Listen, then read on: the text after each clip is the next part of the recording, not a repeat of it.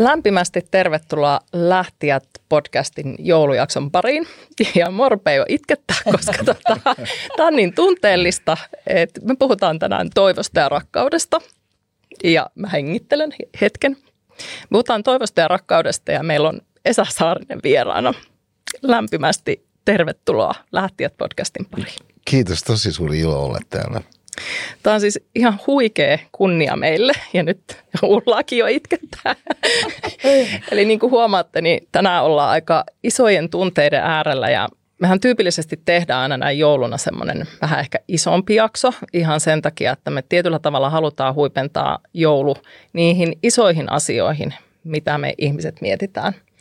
Ja me ollaan nyt Ulla ja Liisan kanssa pohdittu, että kun meillä on ollut niin valtavan vaikea alku tälle 2020-luvulle ja vaikeat koronavuodet takana ja on sotaa ja on, on taantumaa ja on niin kuin monia asioita, niin mikä voisi olla parempi kuin puhua toivosta ja rakkaudesta ja katsoa niitä positiivisia asioita päin ja miten me jokainen voidaan rakentaa omalta osaltamme parempaa elämää. Ja mm. nyt ehkä puhutaankin nimenomaan elämästä eikä pelkästään työelämästä. Joo. Ja Mä, jos vielä ehkä niin kuin nostan niitä kysymyksiä, mistä me tänään puhutaan, niin me puhutaan siitä, että miten me kaikki voidaan vaikuttaa omaan toiveikkuutemme, mikä on rakkauden merkitys toivossa ja ihmisyydessä ja miten erityisesti Esan teesit ajattelun ajattelusta, ylärekisteristä ja avautuvuudesta liittyy toivoon ja rakkauteen.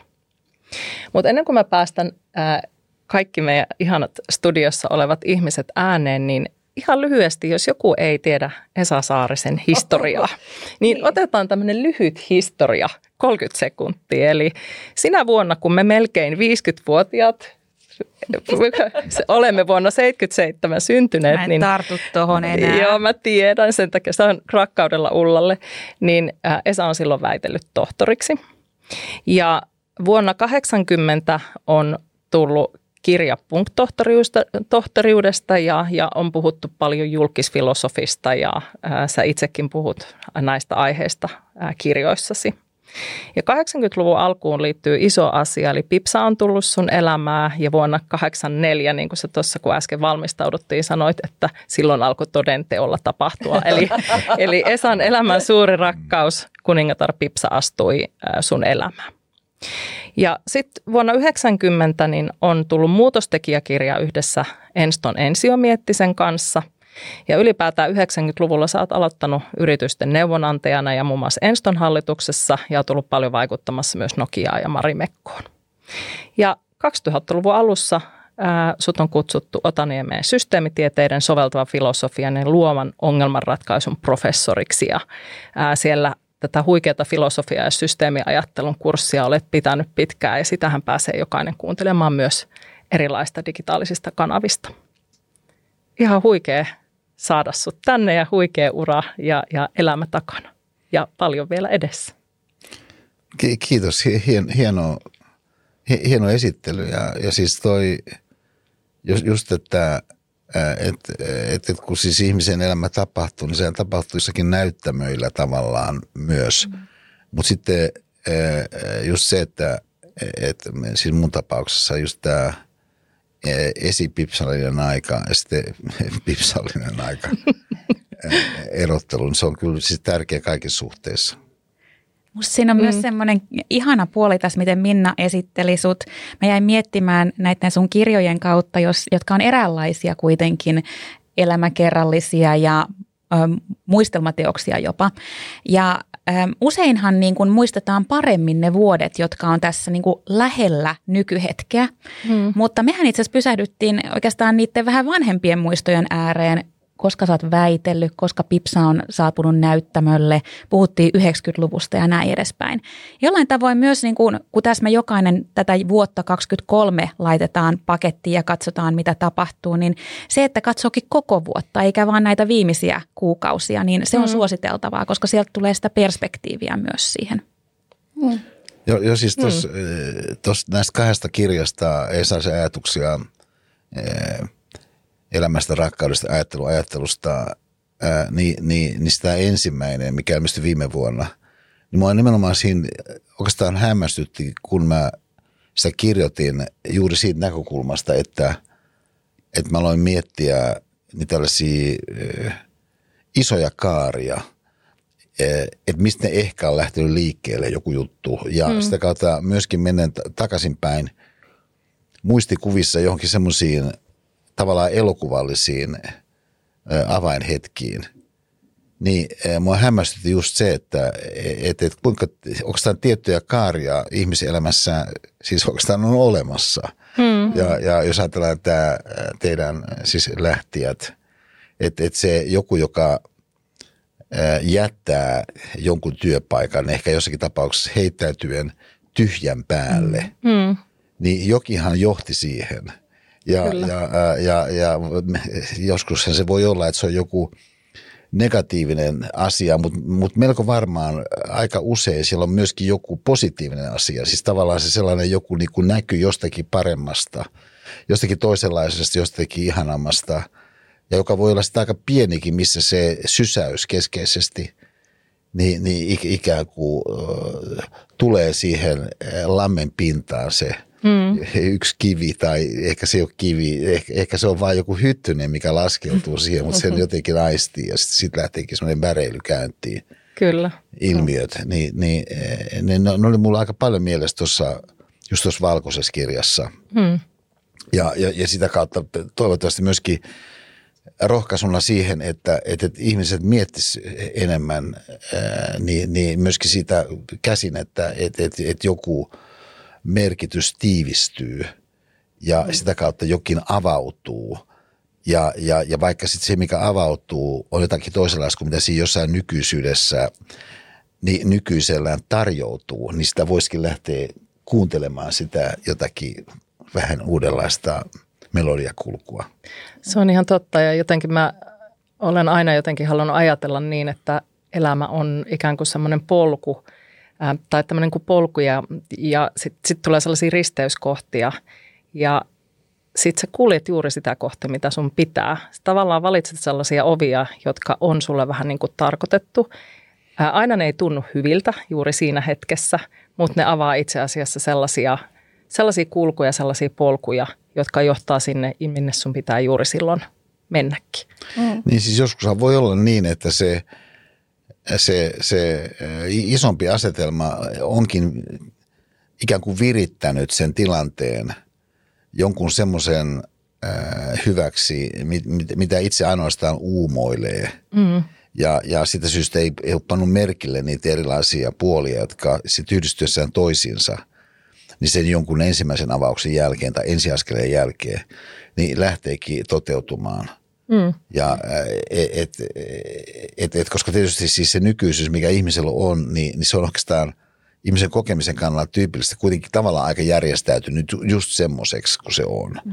Kyllä. Et siitä syystä erilaiset kätkössä olevuudet eivät siellä ää, niin, niin, ää, aina ole sillä tavalla ää, suoraan esitteillä, että et sen takia ihminen voisi niinku niiden suuntaan lähteä pyrkimään. Musta on Esa ihanasti sanottu ja mä äm, jos, jostain kirjasta tai jostain luin vähän aikaa sitten tällaisen sanonnan, että, että elämässä asiat eivät tapahdu sinulle, vaan sinua varten. Joka on nimenomaan sitä, että välillä meille tapahtuu sellaisia asioita, jotka voi tuntua siinä kohdassa just sellaiselta, jotka, ää, jotka ei tunnu reilulta tai tuntuu, että mi, miksi näin tapahtuu. Mutta sieltä tulee just se seuraava mm. ää, setappi. Mm. Mä mietin kanssa, että tavallaan kun aika usein, kun sitä elää, niin mä jotenkin ajattelen, että niitä sellaisia pieniä alkuja todennäköisesti siellä polulla on paljon enemmän kuin mihin tajuu tarttua. Ja tarvitaan jonkinnäköistä toivo, toiveikkuutta ja sellaista halua mennä jonnekin uuteen paikkaan, että voi tarttua. Mm. Tarttua johonkin uuteen alkuun. Että jos jotenkin on ihan varma, että tämä on kaikki, mitä mä tarvitsen, niin eihän sitä sitten voi mihinkään tarttukaan.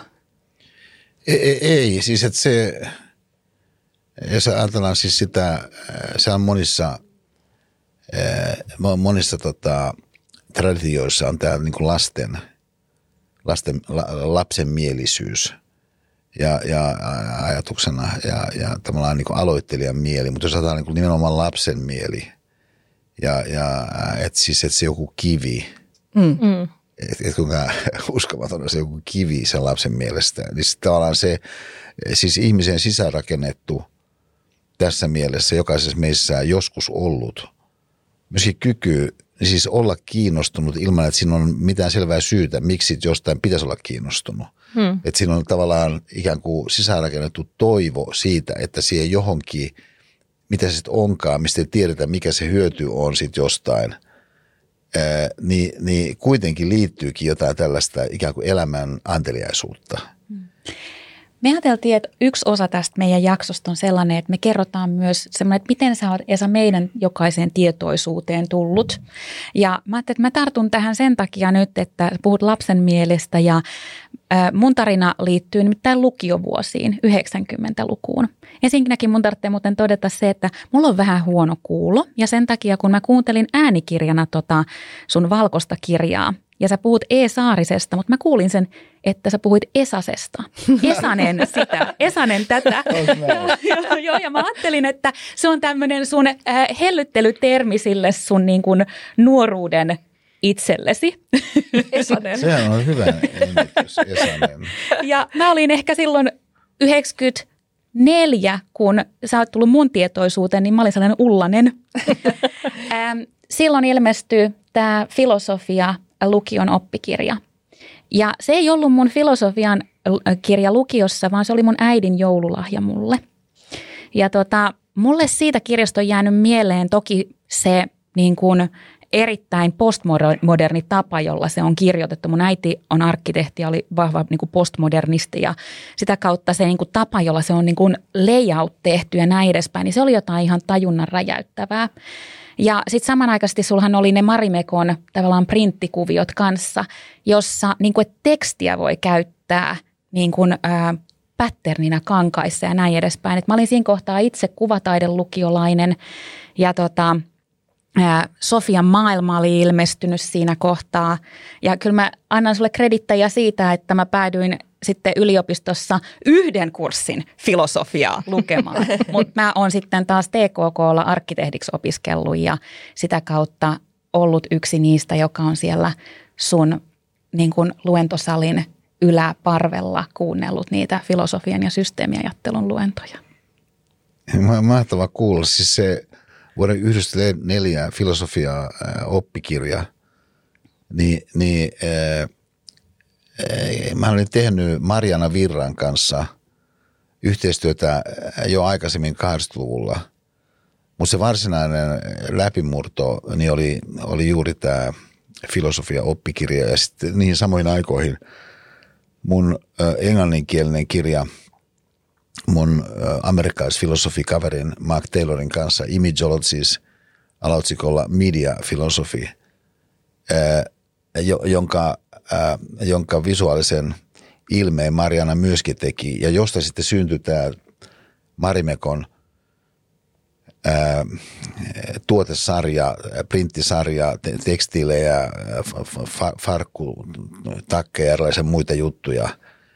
Ää, ja jossa sitten se, mun kannalta oikeastaan tämmöinen pitkä kestoinen edelleen edelleen vallitseva ajattelu, koska itse en sillä tavalla ole Mun mielestä en ole, mä en ole mitenkään niin erityisen lahjakas visuaalisesti tai jotenkin se ei ole mulle niin, niin luonteva tapa hahmottaa, mutta siihen tuli mukaan siihen lauseen hahmottamiseen visuaalisuus Marianan myötä. Ja, ja, ja, ja sitä kautta kaiken kaikkiaan siis se ajatus, että – että, että, että, että ilmiöillä voi olla erilaisia ikään kuin eduskuvia ja, ja, ja sitten niiden väliset harmoniat ja stemmat ja, ja, ja myöskin disharmoniat, mutta se soivuus, semmoinen yhteisvaikuttavuus on, on se pointti, missä ei kannata ennakolta liikaa sulkea sitä, että mitä jostakin syntyy, hmm. niin mihinkään semmoiseen boksiin, hmm. että sen tulee pysyä sen tekstin ikään kuin vain tekstinä vaan se teksti voi olla myöskin jotain sellaista, mitä on kiinnostava katsoa tai mm. joka jollakin tavalla herättää ää, sitä siis tavallaan vähän ehkä lapsenmielistäkin halua kääntää se joku kivi. Mm. No. Haluatko Liisa kertoa sun, sun matkasta Esase. Es, es, esase. Mä nyt pääsen olla irriti tästä Esasesta. Sulle uskallan jos, jos vielä ihan pari sekuntia tota, siis pysytään siinä, koska siis mä, mähän olen yrittänyt löytää tämmöistä tämmöistä kolmannen persoonan nimikettä, joka, joka sitten kattaisi siis sen ää, arjessa tavattavan niin kuin tunaroja henkilön, siis semmoisen tietynlaisen kuitenkin hyvän tahtoisen Joo. ponnistelu, joka aina sitten kuitenkin jollakin tavalla mm. päättyy komproenttiin, niin, niin kuningattaren silmissä nyt ainakin. Ja, ja et, et, et, et, et, että Esanen ehkä niin se. Siis tota, Rosa Liksom meidän rakas ystävä ja Pipsan oikein erityisrakas ystävä, mutta myöskin meidän poikien kummitäti, niin ne, he Pipsan kanssa aika usein kutsuu käyttää nimitystä esuli. Ja, ja, se, ja se, se on tavallaan vähän niin kuin samassa sävymaailmassa mm. kuin tuo Esanen. Mm. Mutta tuo Esa, Esanen on kyllä melkein, melkein vielä parempi, koska siinä on jotenkin se semmoinen äh, hy, hyvän tahtoinen äh, tunaroivuus. Niin semmoinen hellittely, että kun sä puhut taas niin kuin Hyvinkään pojasta, mutta sitten niin. taas, niin ehkä tämä Esanen kuitenkin sitten tuli sellainen – just se hyvän tahtoisuus. Mm. Mm. Mm. Kyllä. no mä, mä jo tuossa ennen kuin me aloitettiin, niin puhuin ly- lyhyesti, että miten törmäsin Esaan. Öö, mä oon ollut Nokialla ja Nokialla susta puhuttiin paljon. Sä olit näkyvillä monessa paikassa Sunpekin Karin tiimissä. Me ollaan oltu myös Haikon kartanossa, missä olit silloin puhumassa meille. Muistan, että me käytiin – ehkä Porvoossa illallisella. Just näin. Siis se, oliko tämä se semmoinen, kun oli valtava semmoinen lumimyräkkä. Siis meillä oli mun mielestä vaikeuksia päästä takaisin sieltä. Joo, kyllä. Mm. Näin oli. Ja tota, ö, mä muistan sen, ja mun kohdalla siihen liittyy semmoinen, tota, mikä liittyy ehkä niihin mun Nokia-vuosiin ylipäänsä. No tietenkin mä olin ihan niin kuin lapsi silloin. Lapsonen. Lapsonen. Liisanen. Liisanen. Ö, ja mun, mun versio siitä oli tosi piikikästä, että mä jotenkin tunsin aika paljon silloin Nokian vuosia, niin että mä vääränlainen. Että tosi monet muut oli jostain TKK tai jotain muuta. Ja mä olin vasta omasta mielestäni vääränlainen. Mä en, en riittävän hyvä. Mä aina vähän ajattelin, että oliko Karilla kumppaneilla Hei. joku virhe. Mi- Liisa, Liisa, TKKlta tulevakin voi kokea siellä sisällä olevansa vääränlainen. Mm-hmm. Näinhän se menee. Mutta tota, aika yleistä. Niin kuin, niin kuin joskus tapahtuu, niin se tulee ulos piikikkyytänä. Mm. Mutta sitten kun mä niin kuin Kariin luotin, kun niin kuin Kari oli huikea. Mä niin kuin Kari luotiin, niin kun Kari avasi tällaisen oven, että voi olla tämmöinen Esa, joka puhuu pipsasta ja parkkerauksesta ja, ja niin edelleen. Ja avaa tämän tämmöisen, niin kuin, että tämä tunnejuttu voi kuulua tähän. Mä muistan, että mä rupesin niin kuin miettimään tätä, että onko sittenkin niin, että tämä ei meekään tämä työelämä sillä tavalla, että täällä ollaan tällaisia tota, toimistolubutään – syöksyjiä, vaan tämä onkin, tämä onkin semmoinen paikka, missä voi olla... Kujakipittäjä, eikö se ollut eikö se? Uomakipittäjä. Uomakipittäjä. Mutta et, et, voiko tämä ollakin sitten semmoinen ympäristö, jossa voi myös niin kuin olla se en mä sitä vielä heti silloin uskaltanut tehdä, mutta Niin ja Liisa niin viittaa toimistolubutääneillä, että hänellä oli tämmöiset voimakorkokengät, joilla hän käveli siellä käytävillä. Kipitteli hirveätä vauhtia. Uoma kipitti ja Uoma koki kipitti. sitä kautta olevansa vahva. Kyllä. Joo. Mutta on hieno, hieno, hieno muisto siis se, se, se tota, äh, mutta mä luulen, että se on siis sinänsä a, a, aika yleispätevä siis se tunne ihmisellä, että et, et hän on jollakin tavalla suhteessa sen jonkun ympäristön mm. odotuksiin niin ikään kuin vääränlainen. Kyllä. Tai, ja, ja, ää, ja just siitä syystä, jos ajatellaan johtajuutta, on niin tärkeä se, mikä nyt vaikka tässä Liisan esimerkissä, niin sun penkin karima voi hyvin kuvitella, on ollut, että et, et, et, et se johtaja jollakin tavalla luo se semmoisen tavallaan tunnelman, että, että, että monenlaiset tavat ää, toimia tuloksellisesti niin on sallittuja, että onko tämä toivottuja. Kyllä. Ja, ja että et ikään kuin se, se, se, se ilmiö, mikä tämä assosiaatio on vähän ehkä hassu, mutta paloasemalla, että jos käy paloasemalla, niin, niin sitten kun silloin nämä paloautot on niin kuin valmiina lähtöön ja, ja, tota, ja, ja, ja siis Helsingissähän se on siis 60 sekuntia, mm. kun ne on niin kuin ulkona, niin, niin tota, kun niiden tota palomiesten niin ne, ne saappaat, niin on siinä niin, niin tietyt ja sit se, se, se, se tota, joku suojapuku niin, niin kuin viritettynä tietyllä tavalla, joka on erilainen riippuen siitä, kenenkään kamat on kysymyksessä, kun tarvitsisi päästä sinne mahdollisimman nopeasti. Sen takia mm. se on mm. niin kuin ymmärrettävää, että se ihminen – on itse tehnyt sen omanlaisekseen mm, ja se on niin pyhä, että siihen ei saa koskea. Mm. Koska niin tajutaan tämä, että et, et, et jotkut jutut on sellaisia, että siinä ei kannata tehdä sitä kaavalla, vaan semmoisella tavalla, että se ihminen itse jotenkin kokee sen omakseen sen.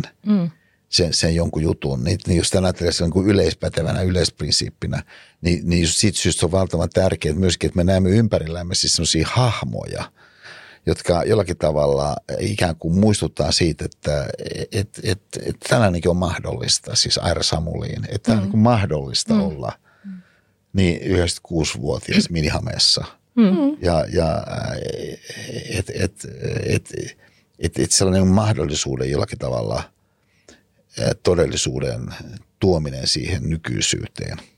Mm. Joo. Voihan sulle itselleskin antaa kredittejä sellaisista niin kuin mahdollisuuksien tuomisesta, että äsken puhuttiin niin kuin filosofisista asioista printtikankaassa, mutta myös niin kuin punk-tohtori, kaikki se tavallaan Emma Nummisen kanssa tehdyt niin kuin äänitykset ja näin edespäin, että hmm. et sä se, että, että jos ajatellaan sieltä niin kuin kapeasta muotista ja akateemisesta maailmasta, niin tilannehan olisi voinut olla hyvinkin sille, että olisi tullut hyljityksi ja syrjityksi siinä niin kuin omassa ää, vaikutuspiirissään niin kuin filosofian laitoksella. Mutta mä ymmärrän, ymmärsin, että sä oot saanut tosi paljon kuitenkin tukea sieltä. Kyllä, siis jälkeen ajatellen just tässä valkoisessa kirjassa tai sitä kirjoittaessa mä tajusin sen, kun mä kuitenkin olin Helsingin yliopiston filosofian laitoksella ää, melkein 30 vuotta. Hmm niin mm. että et kuinka valtava se itse asiassa oli semmoisena sellaisena äh, mahtiympäristönä oikeastaan mun kasvun kannalta. Ja, ja, äh, ja, ja kuinka erikoisesti äh, tietyt henkilöt siellä, Ilkka Niiniluoto, joka oli mun oikeastaan äh, lä- lähiesimies äh, enemmän osan aikaa. Et, et kuinka vai, mutta myöskin muut, äh, akateemikko Ketonen, tutkijaprofessori Jaakko Hintikka, jonka, jonka, jonka ryhmässä mä teen se mun väitöskirja, mutta mut myöskin muut henkilöt, ketä siellä oli nuoret ja vanhat, niin, niin että kuinka itse asiassa valtavan kannustavia he olivat siihen nähden, mikä oli kuitenkin siis siinä alkuvaiheessa mulla aika semmoinen, en mä nyt sano arasteleva, mutta kuitenkin ei mitenkään siis itse varmasti niin eteenpäin tunnusteleva tyyli johonkin päin, missä mm. oli epäselvää, mihinkä päin se oikeastaan se joku taaperus pitäisi mm-hmm. suuntautua. Mm. Ja semmoinen siis kannustavuus jonakin, minkä ikään kuin aistii siitä lausumattomana, niin, niin tyyppinen ilmiö. Mm. Niin, niin on se, mikä minusta on valtavan tärkeää. Myöskin sitten ikään kuin tavallaan semmoisena ää, ää, toisimme nähden vähän niin kuin kansalaisvastuuna melkein. Että et, et sä katsot siinä kadulla, kun joku, joku vähän oudonnäköinen tyyppi tulee, niin, niin jotenkin hyväksyvästi sitä ja niin. ro, katseen kautta tapahtuva niin kuin rohkaisu, että toi on ihan okei. Kyllä. Mun tarina oikeastaan on semmoinen, että täytyy mennä aika kauas kertoakseni, että miksi se tarina on sellainen. Mä oon siis Pohjois-Karjalasta kotoisin – pieneltä paikkakunnalta sieltä Tohmajärveltä ja mä koin lapsena olevani niin kuin tosi outo. Mä olin niin kuin vähän, just tämmöinen vähän niin kuin vääränlainen, koska mä ajattelin niin isoja ajatuksia, tällaisia niin kuin avaruudellisia ajatuksia, että melkein niin kuin sattui se ajattelu. Ja sitten mä olin kuitenkin tämmöisessä perheessä, jossa isä on insinööri ja äiti ää, terveydenhoitaja, mutta maantalon tyttö. Ja, ja siellä tavallaan se niin kun ajattelu oli, ei se nyt kiellettyä ollut, ja anteeksi äiti ja isä kun kuuntelette, mutta se niin kuin, se ei ollut kiellettyä, mutta se ei ollut arvostettua. Eli tekeminen ja toiminta oli, että kun saatiin tuloksia aikaiseksi ja, ja tehtiin hirveästi, niin se oli niin kuin hyvä juttu. Ja jotenkin niin kuin meni aika pitkään myöskin tietyllä tavalla kieltää itseltään se semmoinen niin antaa aikaa ajatella ja pohdiskella asioita ja näin päin pois.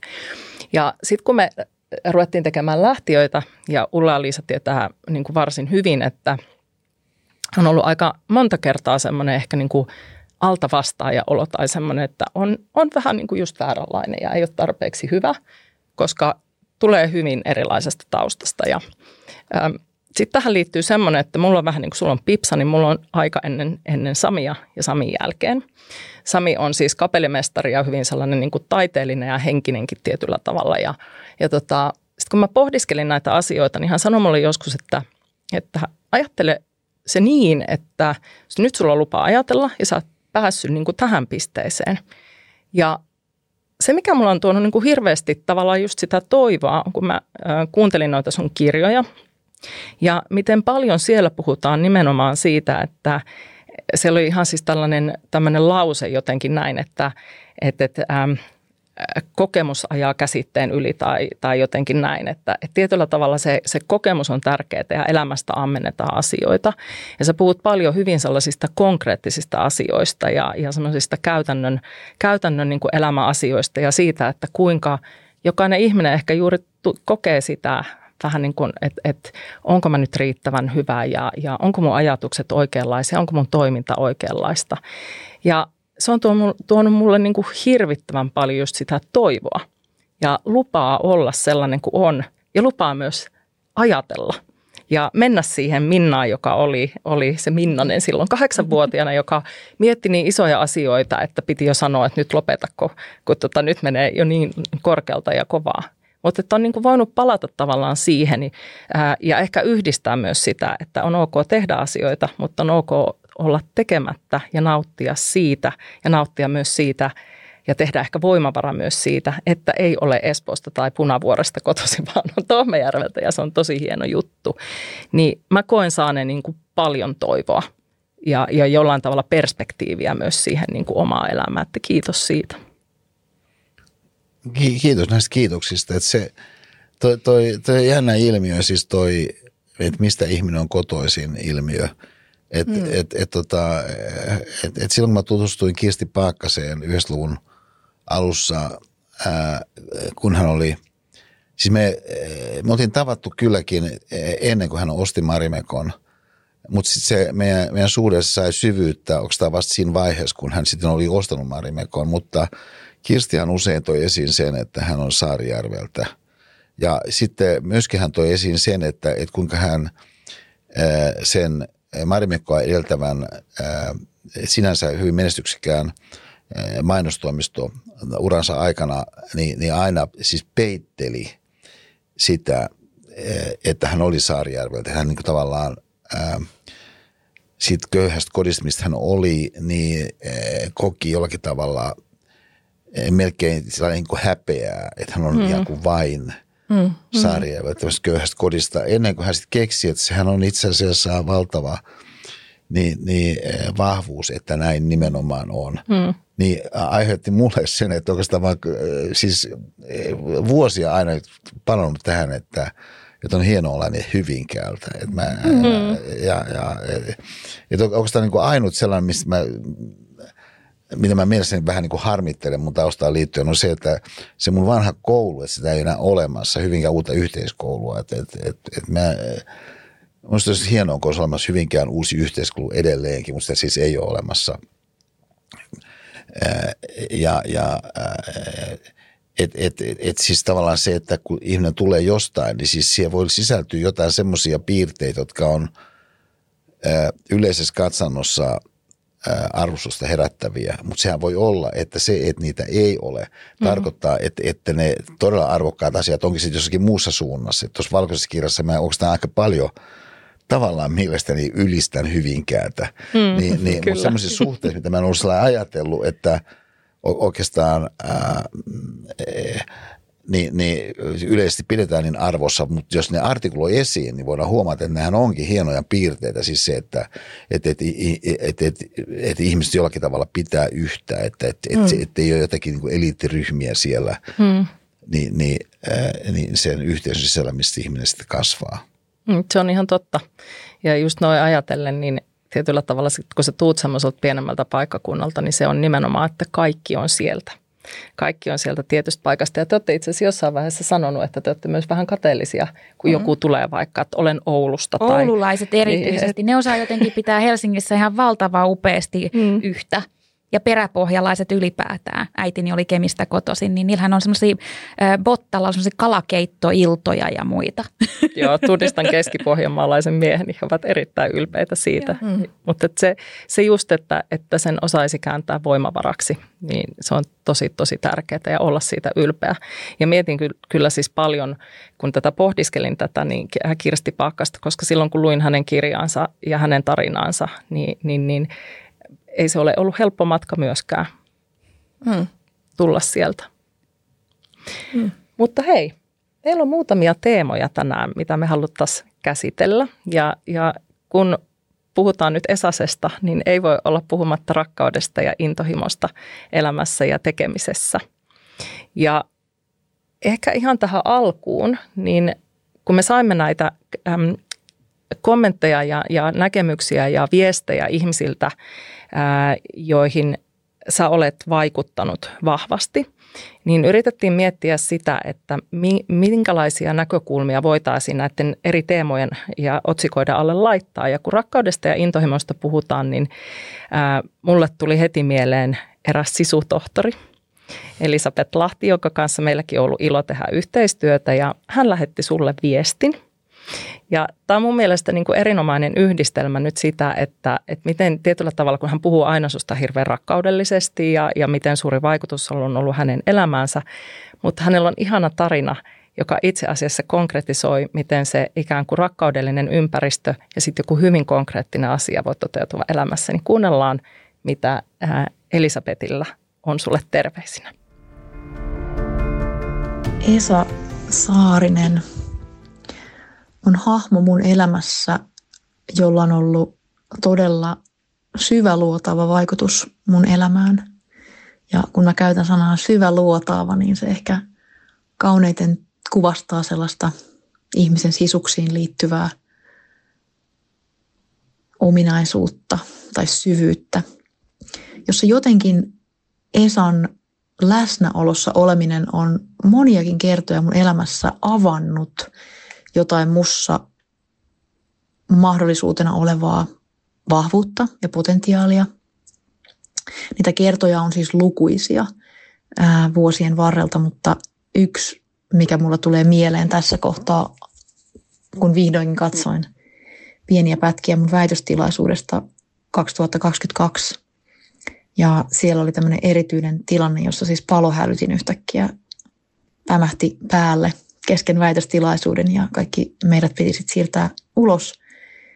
Ja sitä ennen tämmöisessä korkean stressin tilanteessa, joka väitöstilaisuus nyt keskimäärin ihmiselle on, niin se vahvuus tuli sellaisesta katseesta, joka vaihdettiin siinä tilanteessa, joka antoi mulle muistutuksen siitä voimasta, joka mussa on.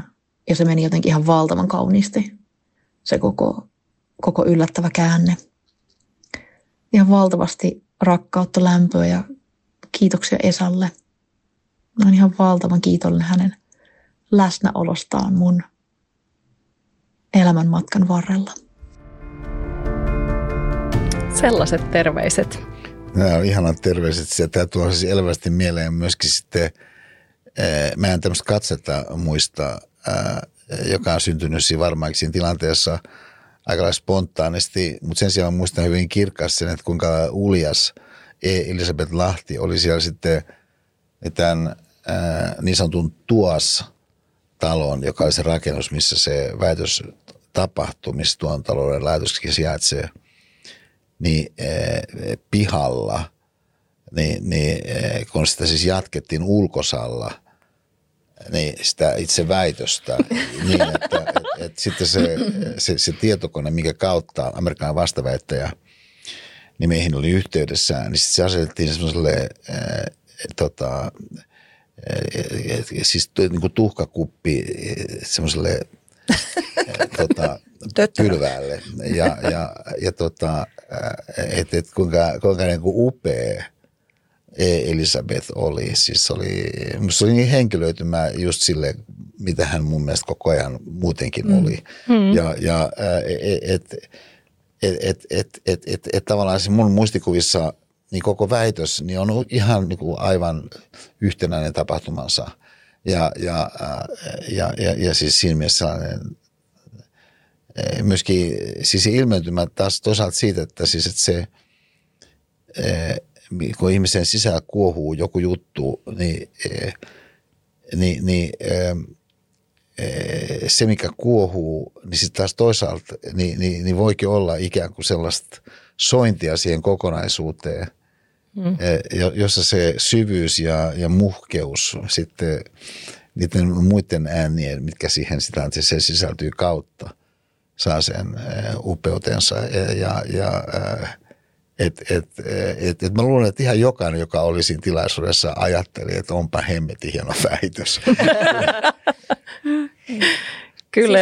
väitös. Niin nimenomaan, että ei, ei, ei olisi voinut niin kuin paremmalle, paremmin sattua kuin sisutohtorin väitöstilaisuudessa. Että siinä vaadittiin sisukkautta, mutta myös rakkautta ja intohimoa. Mm. Mä mietin semmoista asiaa ihan vaan tämä, mistä Elisabeth tässä mainitsee – kun meistä jokainen voi tavallaan, että miten pieni asia se voi olla, että meistä jokainen voi olla se ihminen, joka, onko se nyt sitten ollut katse vai joku semmoinen hyvän tahtoisuus toista ihmistä kohtaan, mm. että tässä on nyt näitä tapahtumia tässä sun väitöksen keskellä, mutta mä tiedän, että sä pystyt tähän tai jotain muuta. Mm.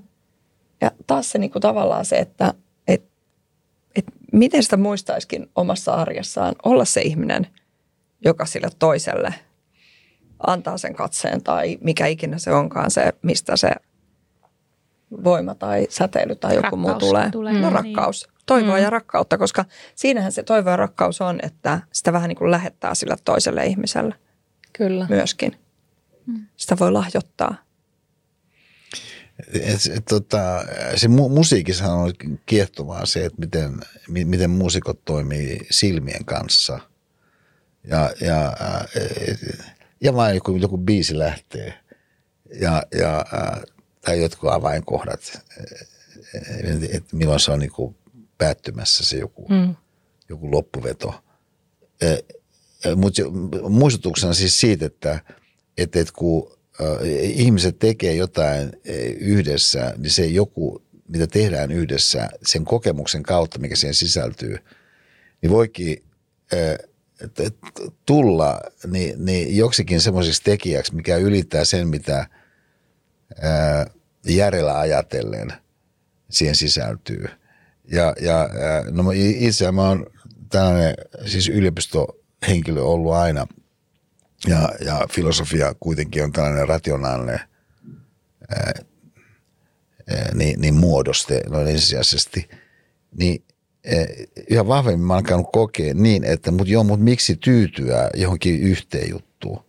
Ja, ja että et jos sulla on erilaisia instrumentteja orkesterissa, niin miksi soittaa vain yhtä instrumenttia tai muutamaa? Mm. Miksi, miksi mm. ota koko sitä repertuaria käyttöön?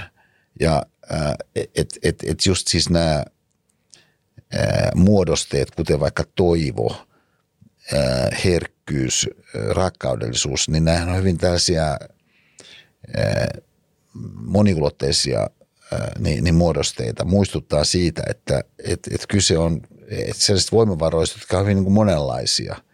Et toivo esimerkiksi, että siis toivohan, tai itselleni tällainen yksi ihan lause toivosta on sellainen, mikä usein mulla äh, kaikuu mielessä ja sitten myöskin ehkä tuo semmoisen oman vahvistavan värinsä joihinkin hankalampiin tilanteisiin, joka on, että – ja, ja mä muistan sen siis englanniksi jostakin syystä. Mä olen ilmeisesti lukenut tämän jostakin, mutta mä en ole löytänyt sitä lähdettä. Mutta se lause englanniksi on, että, että hope operates without evidence.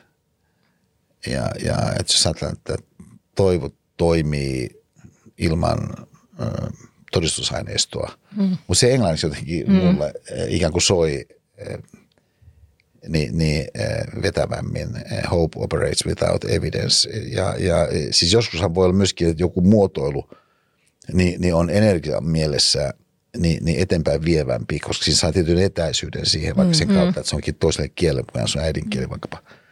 Mutta se pointti tässä siis se, että et, että et, et joku juttu ihmisessä voi olla sellainen, että et vaikka ei ole oikein selvää syytä, miksi se on, niin se silti, kun se on, niin onkin sitten avaus johonkin, eh, johonkin isompaan. Mm. Ja kyllä mä niin kuin itse esimerkiksi koen, että vaikka johtajan roolissa, niin ne sellaiset, miten sä saat ihmisen näkemään asiat positiivisena ja, ja e, jotenkin toiveikkaasti, niin ne voi olla hyvin pieniä juttuja, että hyvin sä vedät tai olkapäästä kiinni ottaa, mm. että hei, tosi hienosti meni. Koska sitä meillä ei ole niin kuin koskaan liikaa sitä toisen kehumista, ihan sellaista aitoa vilpitöntä kehua siinä hetkessä. Että ei se mm. tarvitse mitään isoja asioita. Ja se, minkälaisen voiman se voi ihmisen tuoda ja, ja ikään kuin just sen toivon siihen, että, että näkeekin sen kaiken positiivisuuden, eikä siihen tarvitse mitään sen enempää. Että ihmisellä on niin kuin valtava voima ää, tavallaan tällaisilla elementeillä tuoda sitä sinne mm. ihan arkeen. Mm. Ja ehkä myös silloin, niin kuin, että silloin kun kaikki ei mene niin kuin leffoissa, mm. niin on niin kuin tavallaan siinä rinnalla silti. Ja vähän silleen, niin kuin, että – tämä nyt oli tämmöinen yksittäinen juttu, että seuraavalla kerralla me yhdessä onnistutaan paremmin tai jotain muuta, mikä ikinä mm. se onkaan. Mutta tai hyvin myös... meni siitä huolimatta, niin. vaikka jouduttiin ulos niin, hyvin meni siitä huolimatta, että jouduttiin ulos. Se on, se on ihan totta. No hei, tota, kun mietitään filosofiaa, niin, niin, niin sanathan merkitsee hirvittävän paljon. Ja, ja se tietyllä tavalla se semmoinen niin sanojen käyttö ja, ja ajattelun runous. Niin mitä sanat merkitsee sulle?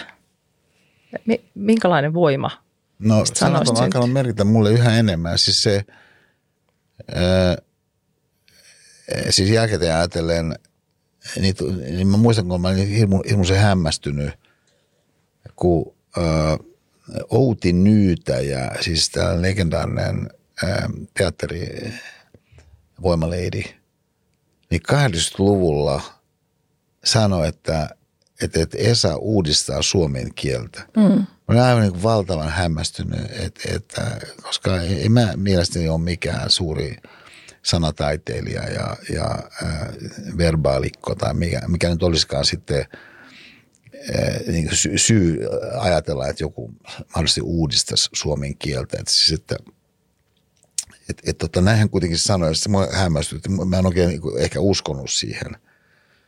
Ja sitten joskus mä ajattelin silloin 80-luvulla, että ne kirjat, mitä mä kirjoitin 80-luvulla, että ne oli aika hienoja kirjoja kyllä, varsinkin epäihmisen ääniteoksessa on musta niin kuin hienoja jotenkin jaksoja. Ja, ja et, et, et, mutta mut se oli enemmän sellaista tavalla innostusta ää, suomen kieleen vain ää, ikään kuin sinänsä, että se aiheutti jotenkin iloa. Mutta sitten kun mun luennot siis tuollaisena live-tapahtumana,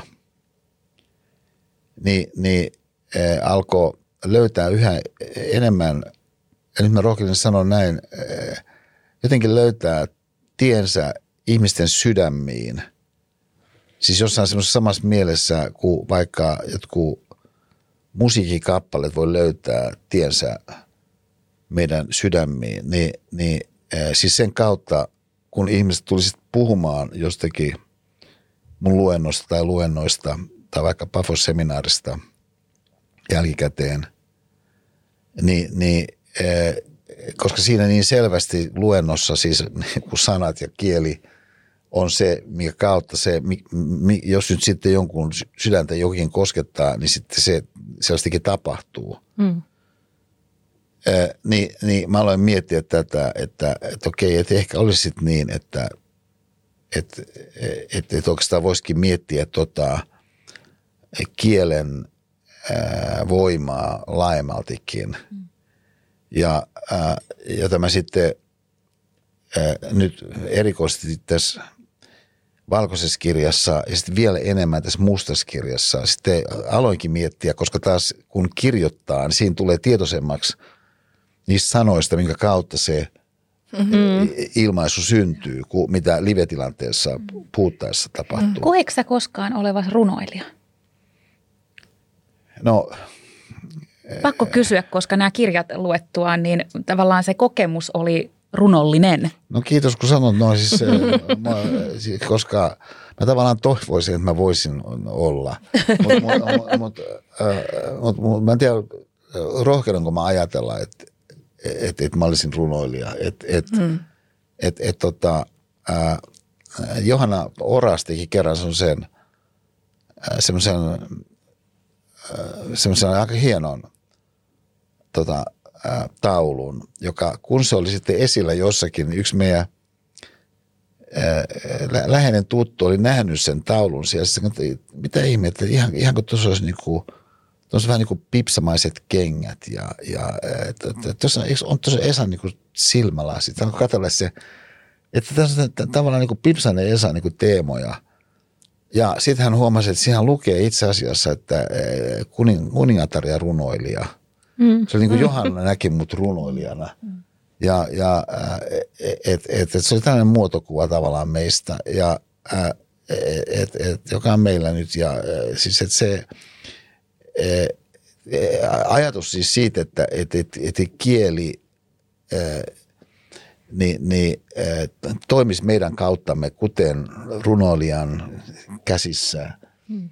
ja syleilyssä ja, ja välittämänä kieli – toimii, on musta valtavan kaunis ja vahvistava ihana ajatus. Mutta mä en koskaan ajatellut, että mä olisin mikään sen kummempi runoilijana. Onko tämä äh, tavallaan ennen kuin mä aloin tehdä niitä, niitä, niitä, niinku, niitä aamuyön rakkausrunoja Pipsalle, kun siis on tämä, mä vissin kuvaan sitä tuossa valkoisessa kirjassa, siis tätä ilmiötä, kun hän tykkää valvoa – toi Pirsa öitä. Ja sitten mä kuitenkin toivoisin, että tulisi nukkumaan mun kanssa. Ja sitten, mutta no, siis hän on jatkuvasti ihan täysin hämmästynyt, kun mä niin kuin esimerkiksi 02 yöllä niin kuin ilmaisen, että tulisin, että en voisi mennä niin kuin nukkumaan. Ei voisi mennä niin kuin nukkumaan. Hän on niin todella hämmästynyt. Ja, ja et, sitten mä niin kuin viimeisellä voimilla, niin sieltä meidän aviovuotaista nyt lähettää tällaisen niin kuin, vetoomuksen – niin, niin tämmöisessä tekstiviestimuodossa.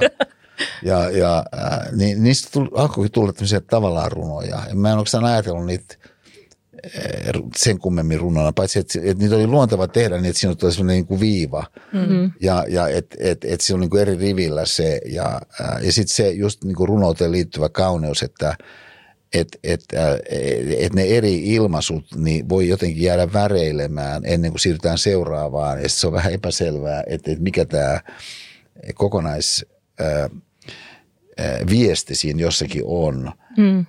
koska sen tarkoitus on jotenkin ikään kuin väreillä mm.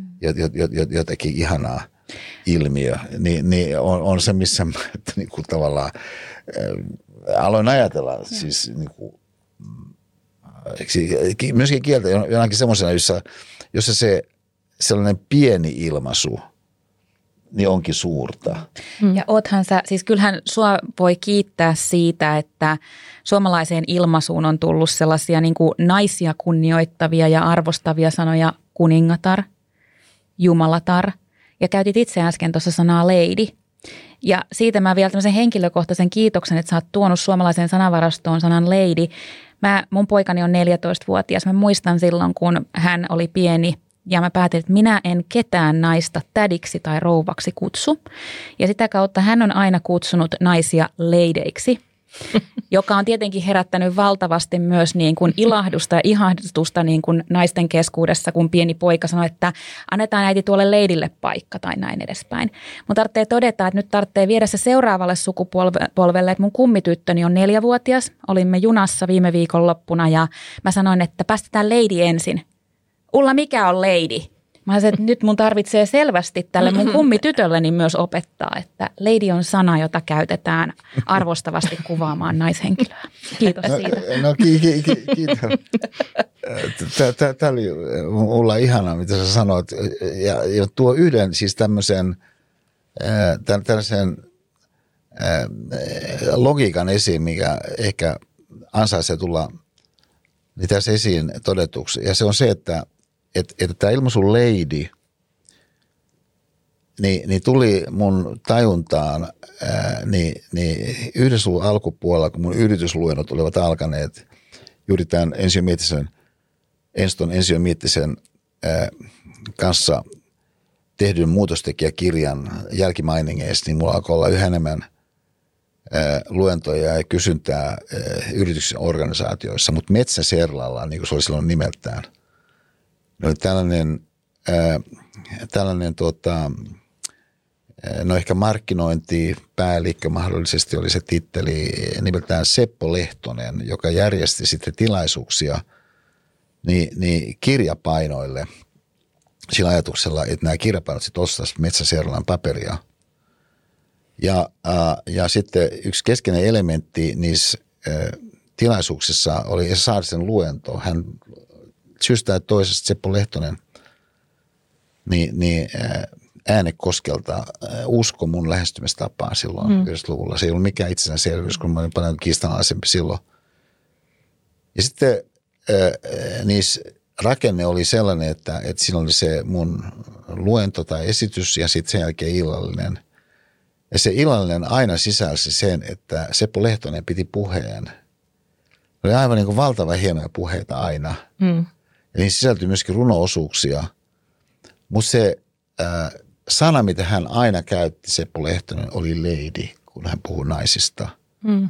Niin mä muistan, kun mä ajattelin, että onpa hienoa, toi on kyllä niin hieno ilmaisu, toi lady – ja, ja äh, sitten mä olen itsekin käyttää, saan lady. Ja, äh, et, et, et, et, et, ja kyllä mä oikeastaan otan vähän kredittiä siitä, että se on niin kuin laajemmalle, että niin kuin tässä nyt levinnyt ilmaisuna se, se lady, mutta se oli Seppo Lehtonen, joka ikään kuin antoi tämän alkusyötön. Ja, ja, äh, ja nyt tämä on yksi sellainen äh, piirre, mitä mä ehkä tässä – siis kaikkea jollakin tavalla toivoisin, että voisin rohkaista siis se, että, että, että olisimme jollakin tavalla enemmän auki toistemme syötöille ja tällaisille avauksille niiden biisien suhteen. Mm-hmm. Ja, ja et, et, niin kuin tavallaan se, että et, et, et, et, ikään kuin, siis et, et, et ei olisi niin kuin se, mitä George Harrison sanoi, vaan My Guitar Gently Weeps kappaleesta. Mm. Että kun hän niin kun soitti sen, niin muut Beatlesit ei oikein, ah, no, no tee toi jos haluat. Niin mm. tavallaan, että et, et, et, et, et, et, siis tavallaan, että et, niin kuin pikemminkin siis se sellainen, että et kun joku juttu tulee, että et, et sä oot niin kuin jotenkin auki sille mahdollisuudelle, mikä sitten herää, mm. niin kieli on mitä, mitä suurimmassa määrin tällainen, että et, et, et, et se kauneus, mikä jossakin ilmaisussa on – niin se voi olla, että joku toinen saa sen niin kuin sanottua. Mm. Niin, niin, ja, ja että et, et, et, et siis eh, Minna käytti ilmaisua kujakipitys. niin, no mä en ole ajatellut, että, että voisi olla kujakipitys, mutta kyllä sitä voisi olla. Se on, eri, se on selvästi erilaista kuin uomakipitys. et se on, niin, mä tässä vieläkin väistelen, että mikäkään on oikeastaan niin, kujakipitys. niin, niin, että se voi olla, että se lähteekin Riffaat siitä se, toiseen suuntaan. Nimenomaan. Mm. Ja siis kyllähän sanoillahan on valtava voima ja itse asiassa täällä on nyt seuraava Lady jonossa kertomaan ajatuksia, joka itse asiassa liittyy siihen, kun sanoit siitä, että miten meidän olisi tärkeää ottaa tavallaan kiinni, kiinnittyä niihin sanoihin, niin Kamilla Tuominen, tuleva tunnetohtori, niin todella pystyy sanojen kautta luomaan niitä tunteita, niin kuunnellaan minkälaisia terveisiä Kamilla on sulle kertoa? Rakas Esa, sä et tiedä, kuinka monta kertaa mä tukeudun sun voimaan. Varsinkin silloin, kun mulla on sellainen tunne, että mä oon riittämätön tai hashtag liian. Silloin mä ajattelen, että töpöjaloillakin pääsee ja sönkkää menemään. Ne lohduttaa mua ihan valtavasti jatkamaan ja olemaan rohkeampi ja tekemään sitä, minkä mä koen olevan oikea. Kiitos siis Esa, että sä siellä edellä näytät meille muille tietä, kuinka saa olla erilainen, saa olla rohkea, saa murtaa kaavoja ja saa olla diippi. Kiitos myös siitä, että sä oot tarjonnut mulle monta upeata kokemusta Pafoksella ja Otaniemessä, jossa mä oon saanut tuudittautua semmoiseen pehmeeseen olemisen tilaan, jossa mä oon saanut itsestäni vielä paremmin kiinni. Sä oot mun kuru. Rakkaudella, Kamilla. Minkälaisia tunteita? No, to, toi vei kyllä ihan siis kyynel rajalle. Et, et, tota, myöskin, koska mä tuosta muistin tässä niin vuosien mittaan niitä erilaisia tilanteita. Ja, ja myöskin sitten se Kamillan aivan siis se hämmästyttävän niin, niin, luovuuden semmoisen pulppuavuus kohtaavuuden, vaikka että et jossakin Pafoksella just esimerkiksi, niin muistan, kun mä näin hänet, niitä hänen muistiinpanoja, mm. niin, että oho, tämmöisiä muistiinpanoja. Ja et kun ne, et siis tavallaan muistiinpanoja, se niin tavallaan taideteoksia pikemminkin, mm. niin siitä jostakin, mitä siinä oli tapahtunut sen mun luento-osuuden aikana, kun hänen mielensä siivilöi sen ja sitten käänsi sen visuaaliseksi. Et, et se, se e, e, e, ehkä yksi johtopäätös, mikä nousee, on just, mutta se on musta niin ilmeistä eräällä tavalla heti kun sen sanoo, että, että kun ihmisissä on sellaisia vahvuuksia, mitkä on ilmeisiä, niin tavallaan on ilmeistä, että sellaisia vahvuuksia, jotka ei ole ilmeisiä. No jos ei ne ole ilmeisiä, niin onko sitten mahdollista, että sitten se henkilö ei ole sitä itsekään ihan kunnolla huomannut, mm. että täällä onkin tämmöinen vahvuus. Ja, ja että et tavallaan, että et, tämä on aika tällaista, ei, ei, ei mitään rakettitiedepäättelyä, mä väittäisin. Että et aika, aika tavallaan minimalistista tarkastelua, että et, et, et melko varmaan jotain voisi olla, siis aina nyt siinä muodossa. Mm. Ja sitä kautta sitten tietenkin voisi sanoa, no jos, jos se ei ole ilmeistä sille ympäristölle, jos se ei ole sille ihmiselle itselleenkään ympäri, ilmeistä, niin eikö kuitenkin sitten voisi ainakin hetken aikaa pikkasen tunnustella – sitä vaihtoehtoa, jos tämä olisikin joku vahvuus, että jos tämä mm. olisikin joku hieno juttu, joku juttu.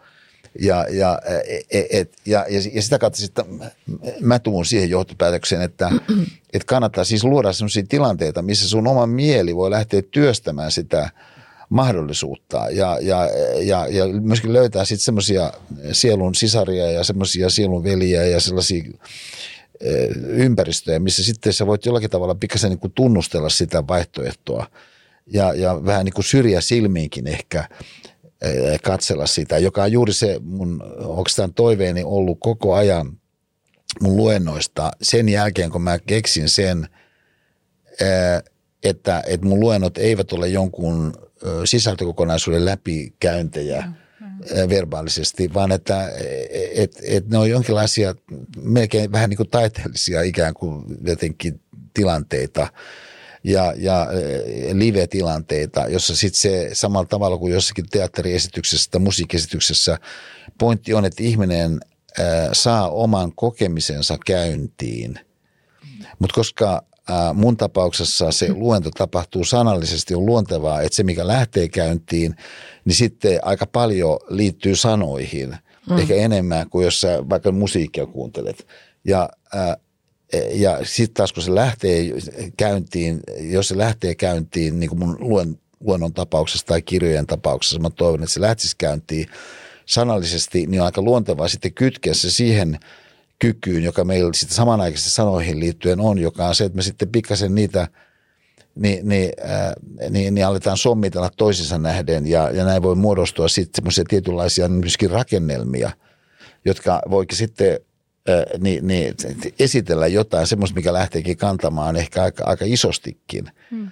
Mutta se, mut se perus ää, askelus siinä on yhtäältä hyväksyä se, että et voi olla kaikenlaista sellaista kaunista ja ihanaa ja, ja, ja vahvaa ja hätkähdyttävää ja upeata uudistavaa, joka on vähemmän ilmeistä. Mm, Mutta mm. jos se on vähemmän ilmeistä, niin silloin se tarkoittaa sun kannalta sitä, että voi olla, että sä et ole huomannut ollenkaan sitä. Mm mm. jonka takia, jos sä kaiken aikaa pläräät eh, niin, niin sun kännykkää tai jotain muuta touhuat, niin on aika todennäköistä, että sä et niin kuin, tuu myöskään sitä koskaan edes sitä niin kuin vaihtoehtoa ottamaan. Mm. esiin tarkasteltavaksi. Ja, ja just tästä syystä me tarvitsemme sellaista sitten myöskin mun mielestä yhä, yhä tietoisemmin se tarvitaan halua luoda tilanteita, jos, jossa emme ole koko ajan reagoimassa jollekin ulkoiselle impulssille. Mm. Ja jossa näin ollen sitten se jokin vähemmän ilmeinen meistä itsestämme saa tilaisuuden esittäytyä. Niin mä, siis niin kuin Kamilan tapauksessa, niin se musta on juuri se logiikka, mitä mä oon kokenut aina, kun mä oon tavannut hänet, että mä, niin kuin mä huomaan liiallisia vahvuuksia, mutta sitten mä niin kuin aistin, että se on jotain, jotakin ihan muuta vielä. Hmm. Ja mä en tiedä, mikä se on eikä miten mä voisinkaan tietää, koska se on jotakin niin ainutlaatuista, että se on tällainen joku aura siinä ympärillä, joku, jo, jo, jokin ikään kuin tällainen eh, potentiaalien, eh, mutta sekin on vähän liian kapeasti sanottu, mutta jos kuitenkin käytäisiin ilmaisua, joku, joku potentiaalinen niin semmoinen väreily. Mm-hmm. Me ollaan joskus jossain podcastissa puhuttu tästä aiheesta sillä tavalla, ollaan puhuttu myös niin, että me harvoin osataan arvostaa niitä asioita, mitkä tulee meiltä niin luonnostaan, että se on tosi helppoa. Että sitten sitä ihminen helposti ajattelee, että on muillekin helppoa. Ja mua naurattaa, koska sinä ja minä ja Kamilakin tässä aloittaa tälleen, niin kuin, että kun on sellainen tunne, että on riittämätön. Mm. Niin, että, että kuin usein käykään niin, että, että tarviikin itse asiassa just sen jonkun ulkoisen pallotteluseinän sille, että huomaa itsekään olevansa hyvä jossain – kun joku, joka tulee itselle helposti, niin sitä ei ehkä osaa arvostaa, vaan ajattelee, että tämä nyt on tämmöinen juttu, että kaikkihan tälleen tekee. Ja sitten tarviikin jonkun toisen ihmisen kertomaan, ensin huomaamaan ja sitten vielä sanomaan, että hei, että onkin aika erikoislaatuinen juttu tämä sun juttu, että ei tämä ole mikään, mikä tahansa mm. juttu.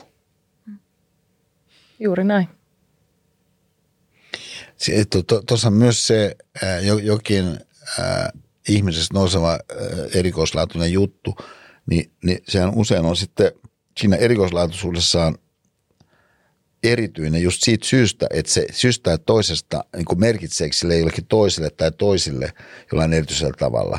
Mm. Ja, ja äh, no nyt jos se merkitsee toisille erityisellä tavalla, niin silloin sä et välttämättä olisi tullut sitä älyllisesti arvanneeksi, että et, et, et se esimerkiksi voisi olla niin. Ja, ja äh, että et just, just esimerkiksi vaikka – että jos Seppo Lehtonen käyttää ilmaisua lady vuonna 1994 puhuessaan jollekin tota, kirjapainoyrittäjille vaikka Kymenlaaksossa, niin mä oon sitten siellä ja kuuntelen sitä, niin mä, mä ikään kuin kuulen, että hei, että tämä on niin kuin mieletön. Mm-hmm. Ja, ja et, et, et, mutta jos mä ikään kuin ennakolta olisin ajatellut sitä, niin voi olla, että mä en olisi kuullut sitä, että se on niin kuin mieletön. Että, että tässä suhteessa myöskin herkkyys sille – Mm. Että et, et, et kuulee, mitä, mitä siinä nyt sitten tapahtuu. Tavallaan mm. tällainen, mun mielestä on, ehkä tämä vähän absurdi assosiaatio, mutta tämä, mitä, mitä mä koen siis, siis Sibeliuksesta, siis se, että Siis eihän Sibelius kai mikään erikoinen eräretkeilijä ollut. Et, et, et, mutta että saatohan sanoa Eero Järnefeltille, että lähdetäänkö soutelemaan. Ja, ja sitten se on joku Borsalino päässä, Eero Järnefeld siinä hikihatussa soutaa siellä, mutta ollaan sitten kuitenkin de facto jossakin Tuusulajärvellä. Että et, ei tämä nyt ole mikään ihan hirmuinen seikalretki vielä. mutta mut, mut, mut, mut hän, hän on siellä niin aivan lumoutuneena, jaha, ja, pilviä ja mm. sinitaivas ja e, kurkia lentää. Ja, ja et, et, et siis tavallaan se, että sä niin herkistyt sille jollekin, mikä koko ajan on siinä. Mm on, on sun on oman kapasiteetin hyödyntämistä, joka kuitenkin sitten saattaakin, että se arkisessa aherruksessa ja touhunnoissa niin, niin unohtuu sulta se sun kyky niin, niin nähdä siihen johonkin väreilyyn, mikä siinä koko ajan siinä jossain leskelehdessä on. Mm. Me päästään kohta seuraavaan viestiin rakkaudelliseen viestiin, mutta mun pitää myös kiittää sua siitä, mitä sä tässä myös teet, että kun joku asia on jonkun toisen alulle panema, niin sä esimerkillä näytät, että sen tavallaan kunnian ja kreditin voi antaa sille henkilölle ja mainitset ja nostat sen tässä esiin.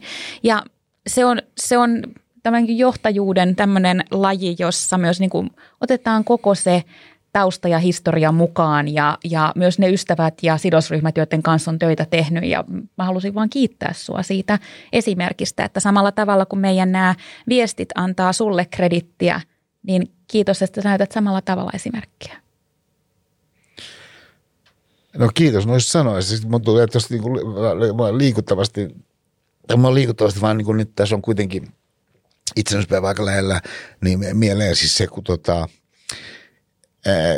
että mä tutustuin presidentti Ahtisaareen ja sitten tota, jossakin vaiheessa ää, niin, niin tuli esiin se, että et, että itsenäisyyspäivän juhlavastaanotto, joka tietysti on sellainen, mihinkä nyt lähtökohtaisesti ihmiset toivovat, että he saisivat kutsun ja he kokee, että he on jotenkin niin merkityksellisesti tehnyt Suomen eteen, niin, niin, niin tota, Mannerheimistin ritarit – jotakin yksittäisiä oli kutsuttu aikaisemminkin, mutta eh, vasta presidentti Ahtisaari kutsu kaikki vanhemmistin ritarit niin itsenäispäivän juhlavansanotolle. Et, et, et monet heistä kuitenkin odotti sitä kutsua siis 50 vuotta. Mm. Niin, kun tämä selvisi mulle jossakin vaiheessa, että mä tunsin presidentti Ahtisaarelle, niin kerran kun oltiin, niin mä sanoin presidentti Ahtisaarelle, että, että, että silloin kun oli 94 niin sun ensimmäinen vuosi, niin, niin sehän kutsuit. Se oli hieno juttu, että kun sä kutsuit ää, Mannheimista ritarit kaikki, niin ketä heitä silloin oli vielä jäljellä, niin presidenttilinna itse, itsenäisyyspäivän juhlavastaanotolle, niin presidentti Ahtisaari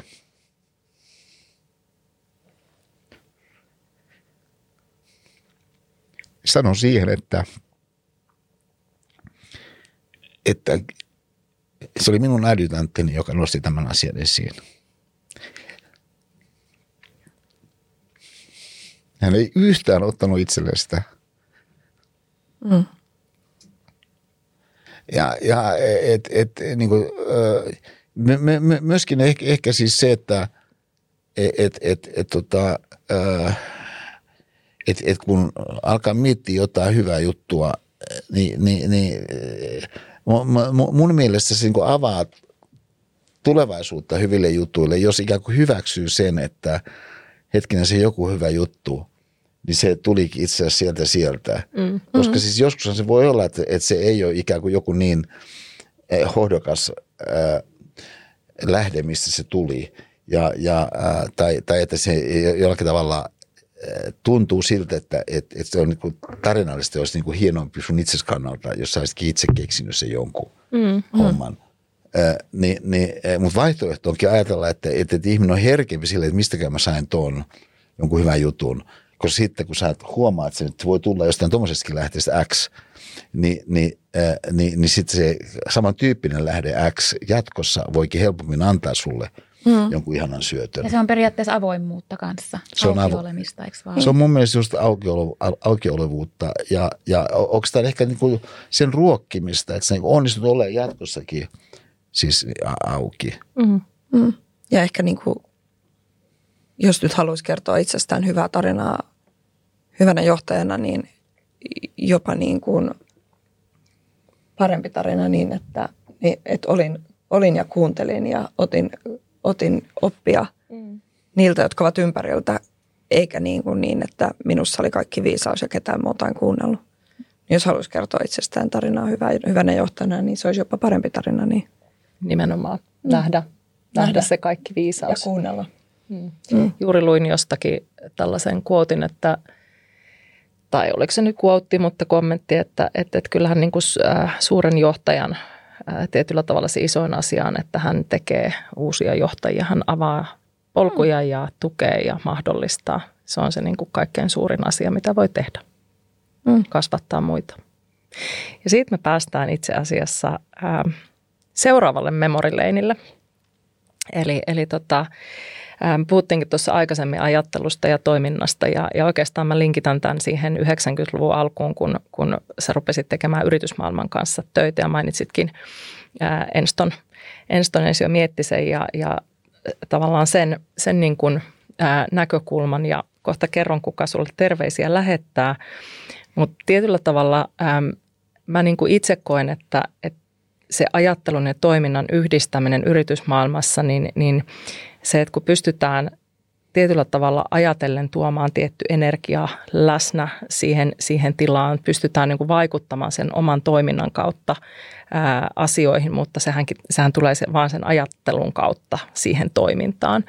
Niin ennen kuin mä kerron, kuka sulle terveisiä lähettää, niin mä haluaisin oikeastaan kysyä, että minkälaisen niin kuin merkityksen sun uralle on tehnyt se ajattelun ja toiminnan yhdistäminen siellä yritysmaailmassa ja ensiomiettisen kanssa työskentely ja, ja selkeästi se positiivisen energian tuominen sinne yritysmaailmaan?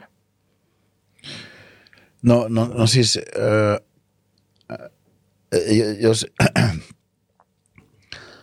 jos sen aktiivistavasti hahmottaa, niin, äh, niin siis 80-luvullahan äh, se mullistus, minkä Pipsa toi, oli, että, et, että, äh, et, että minkä takia te filosofit ja intellektuaalit, miksi te puhutte toisillenne, että miksi te puhu niin kuin, on tämä muitakin ihmisiä. Ja, ja, ja, ja tavallaan siis se ajatus siitä, että et, et, että sen ajattel, niin kuin mä nyt sanoisin, sen ajattelemisen ajatteleminen, joka tähtäisi johonkin parempaan, niin Pipsan mielestä tuli liittyä arkiseen elämään – joka musta voisi sanoa, on, on ihan mahdollinen kanta. Ihan kohtuullisen kuunneltava. Niin, niin, niin. No, no, no, no siis tämä oli hänen näkemyksensä. No, sitten kun mä tutustuin Ensio Mietiseen, mä olin tavattoman hämmästynyt siitä, kun, kun, kun siis e, Ensio oli niin, niin, niin tota, rohkea mennessään eteenpäin ajattelun ovesta – suhteessa toimintaan. Ja, ja sitten, että hän ei ollut huolissaan siitä, että jos joku ilmaisu oli, niin että et, et onko tämä ilmaisu kovin kirkas. Kun pointti on se, että se lähtee tekemään jotain. Että mm. käytti vaikka ilmaisua reikiä sielujen maailmaan, niin, niin ensi osalta käyttää. Ja, ja joku, no sitten kun me tutustuimme – niin, niin se oli taas valtava se kokonaisvaikutus, mikä siitä syntyi, että mulla oli siitä tilaisuus sen yhteistyön seurauksena, minkä Ensio avasi, meidän yhteinen kirja avasi, niin pitääkin sitten esityksiä yritysmaailmassa, koska sitten taas se luennointi tyyli ja se live-tilanteen lumo, mikä sitten onkaan – niin lähtikin siinä tilanteessa niin, niin resonoimaan suhteessa semmoisiin potentiaalisiin paremman elämän johonkin aaltoihin, jossa se arki oli niiden ihmisten työn arkea. Ja, ja, ja, ja sitä kautta ikään kuin ei jotain intellektuaalista mm. peliä ja jotenkin hienostelua sinne tai tänne – vaan että se on niin aitoja seurauksia sen suhteen, että mitä niissä tapahtuu niissä yrityksissä ja organisaatioissa. Mm.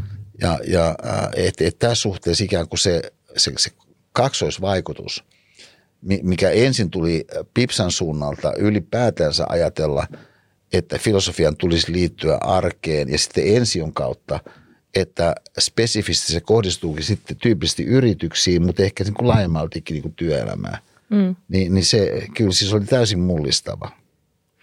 Joo, ja nyt me päästetään sulle terveisiä kertomaan filosofian tohtori, joka on väitellyt luottamusosaamisesta, eli ihana Marjo Miettinen. Ja mun mielestä Marjo tuo tähän nyt niin, kuin, niin valtava hienolla tavalla tässä tarinassaan sen, että kuinka sä olet hänelle pystynyt taas tuomaan sitä tiettyä tekemisen tavan ajattelua. Niin kuunnellaan, mitä Marjolla on terveisinä. Tässä Marjo Miettinen, joka kiittää sinua Esa ystävyydestä monien vuosien takaa. Olet ollut monissa asiassa minulle inspiraation lähde ja halusin jakaa kuulijoille yhden pienen tarinan, josta oli apua jatko-opinnoissani. Ehkä se kannustaa myös muita etenemään iloiseen loppuun asti. Tuskailin aikoinaan Esalle ääneen, että miten ihmeessä väitöskirjan kirjoittaminen voi olla niin vaikeata ja hidasta. Tuntuu, ettei mitään saa aikaiseksi, vaikka koko päivän on yrittänyt. Esa vastasi siihen omaan positiiviseen tyylinsä, ettei hänkään saa päivässä paljon valmista tekstiä aikaiseksi. Yleensä sellainen joku sen tunnin keskittyminen tarkoittaa, että 15 minuuttia on oikeasti saanut hyvää tekstiä aikaiseksi. Ei siis kannata kirjoittaa koko päivää. Tällä kaavalla sain vuonna 2019 oman väitöskirjani valmiiksi. Iso kiitos kaikesta avusta, Esa.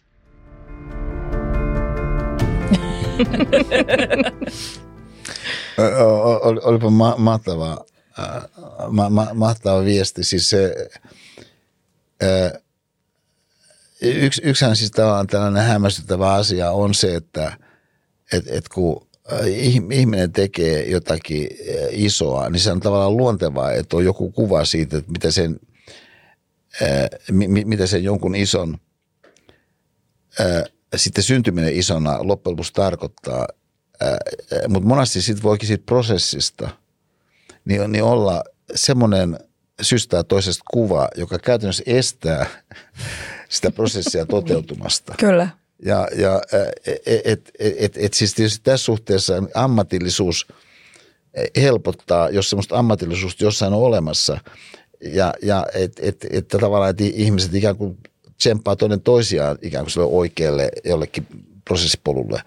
Mutta mut monessa tekemisessä ei välttämättä olekaan näin, että, että on sitä ää, se, sellaista ammatillista prosessipolkua olemassa. Ja sitten voi olla myöskin, että siihen johonkin valitsevaan kaavaan nähden niin jotkut omat itselle luontevimmat toimintatavat niin, niin onkin ristiriidassa.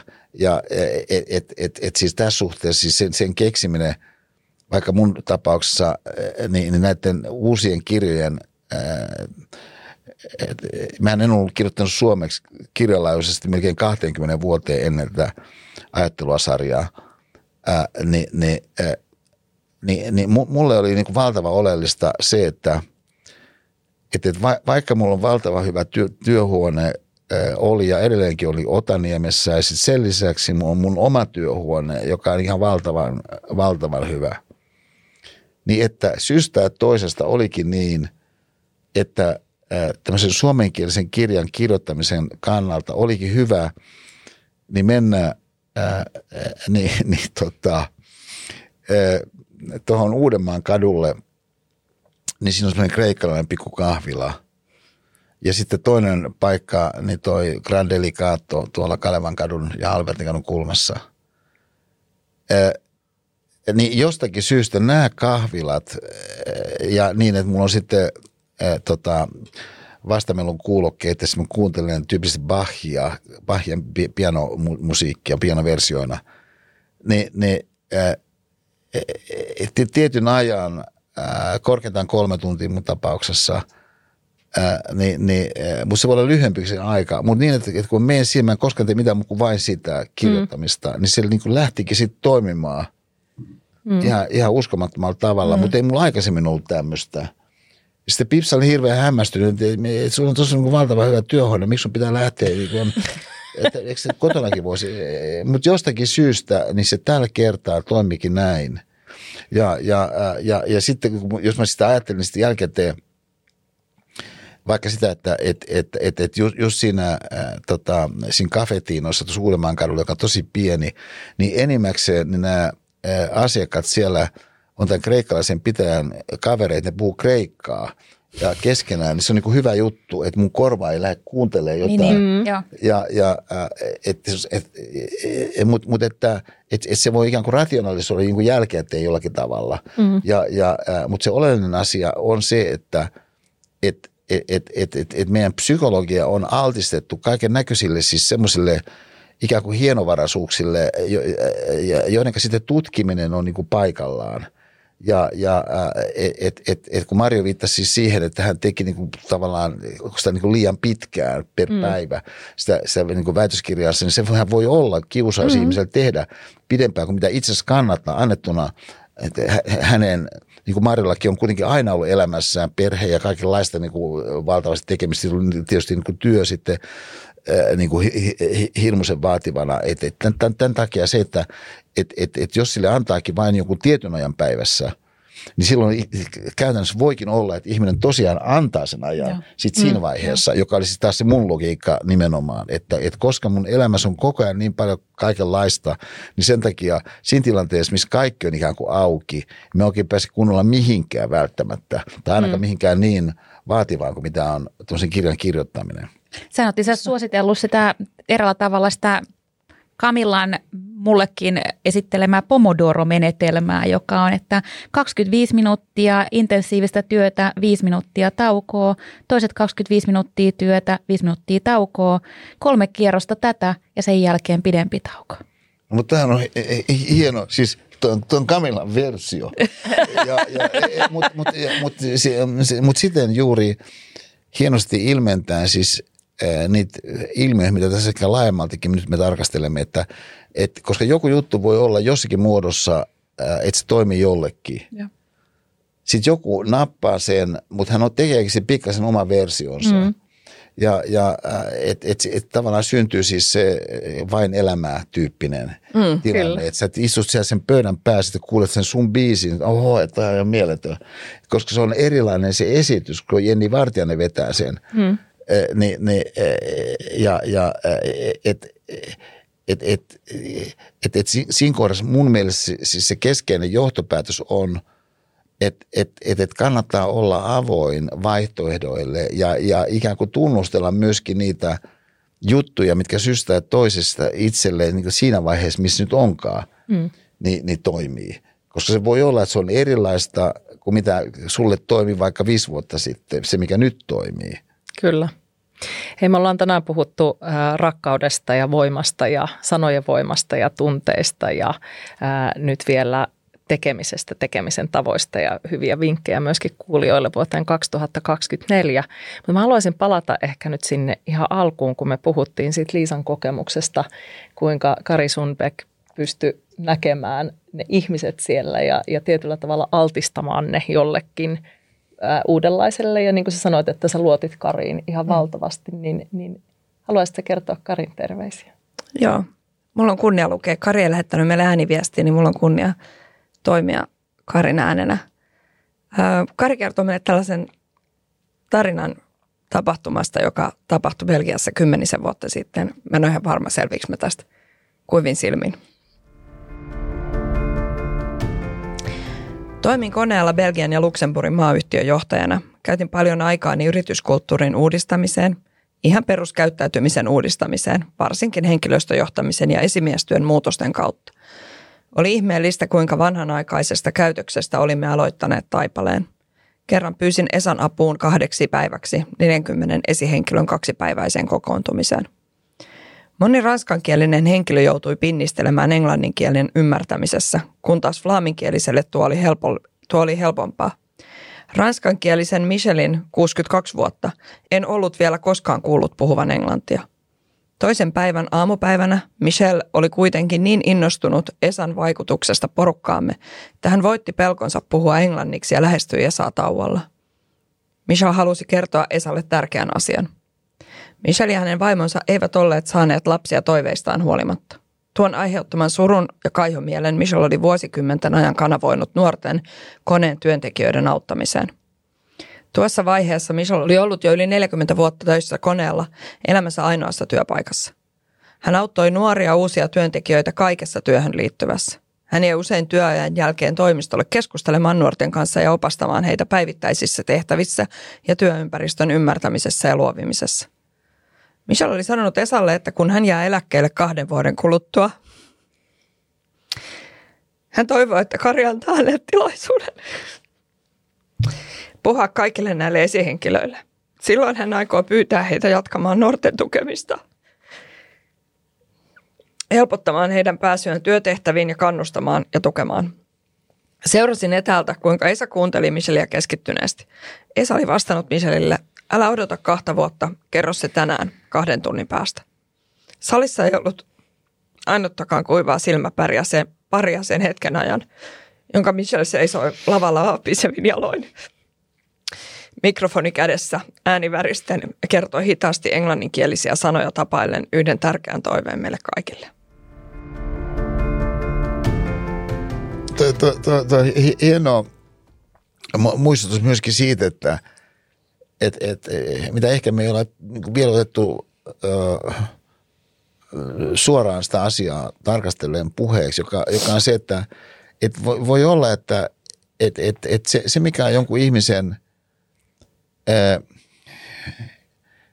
tämä ei ole mikään kauhean hyvä nimike, intentio tai, tai, tai ikään kuin semmoinen jotenkin, että mitä hän tahtoo, hyvä tahto, niin, niin voi olla, se on tärkeämpi ilmiö kuin mitä, mit, mitä monesti ajattelemme. Et mehän tiedämme sen, että – että siis jos ajatellaan alkuperäistä ihmisen kasvun tilannetta, että kuinka valtavan avuttomana ihmisolento syntyy, niin että et, et ihmisolento kuitenkin syntyessään alkaa lukea ympäristöä tavoitteiden näkökulmasta.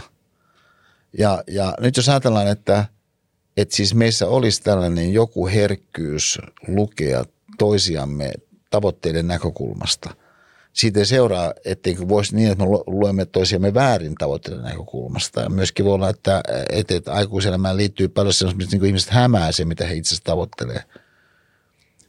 Mutta jos ajatellaan tätä Michelia puhumassa siellä,